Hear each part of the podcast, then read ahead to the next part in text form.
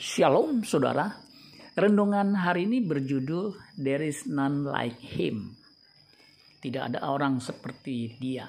Ayub 1 ayat 8. Lalu bertanyalah Tuhan kepada iblis, apakah engkau memperhatikan hambaku Ayub?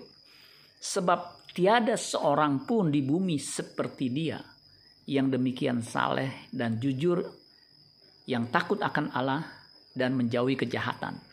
Kemudian Ayub 2 ayat 3, firman Tuhan kepada iblis, apakah engkau memperhatikan hambaku Ayub?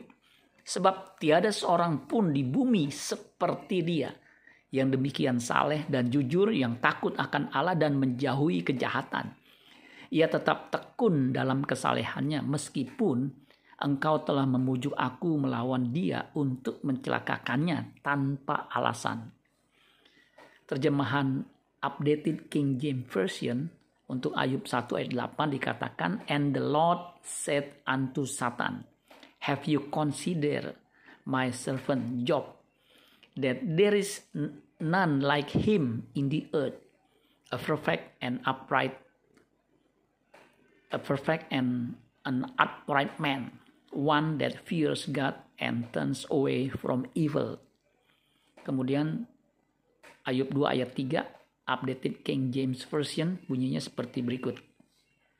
And the Lord said unto Satan, Have you considered my servant Job, that there is none like him in the earth, a perfect and an upright man, one that fears God and turns away from evil.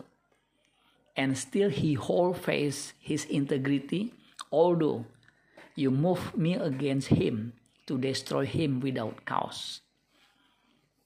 Kalimat tiada yang seperti engkau sering kita dengar. Biasanya kalimat ini kita tujukan kepada Tuhan. Bahkan kalimat ini menjadi sair lagu penyembahan kepada Allah. Bagaimana jika kalimat ini dikatakan Tuhan? There is none like him in the earth. Tidak ada seorang pun seperti dia di bumi untuk umatnya. Wow, pasti sesuatu banget dan istimewa sekali orang itu. Tuhan mengucapkan kalimat itu ke, kepada setan setelah setan menghabisi 10 anak Ayub beserta seluruh harta bendanya. Dan kalimat itu merupakan pujian Tuhan atas hambanya Ayub yang sedemikian saleh, jujur, takut akan Allah dan menjauhi kejahatan. Ayub tetap percaya kepada Allahnya meskipun keadaannya secara drastis berubah total. Sangatlah pas jika Allah mengenakan kalimat ini tidak ada seorang pun seperti Ayub di bumi ini yang sedemikian.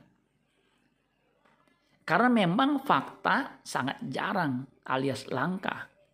Langka sekali orang yang sedemikian saleh seperti Ayub. Allah hanya mau mengindahkan doa Ayub ketimbang para sahabatnya. Ayub 42 ayat 8 oleh sebab itu ambillah tujuh ekor lembu jantan dan tujuh ekor domba jantan dan pergilah kepada hambaku Ayub. Lalu persembahkanlah semuanya itu sebagai korban bakaran untuk dirimu.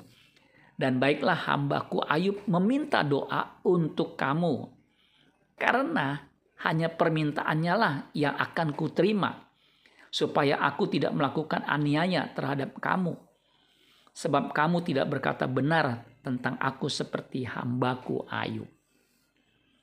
Bagaimana dengan kita? Apakah kita merindukan kalimat itu diucapkan Tuhan dan ditujukan kepada kita?